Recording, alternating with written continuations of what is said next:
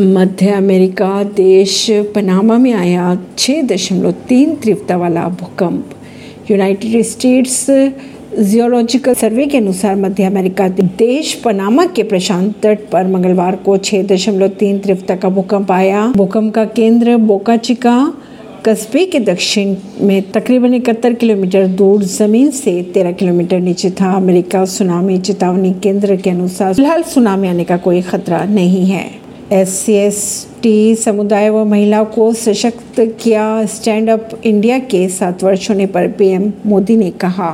वित्त मंत्रालय ने स्टैंड अप योजना के तहत सात वर्ष पूरे होने पर कहा कि अब तक एक लाख अस्सी हज़ार छः सौ तीस अधिक खातों में चालीस लाख सात सौ दस करोड़ की राशि आवंटित की गई।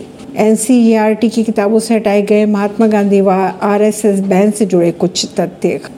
ऐसी ही खबरों को जानने के लिए जुड़े रहिए जद्दा सरिश्ता पॉडकास्ट से। परवीन दिल्ली से।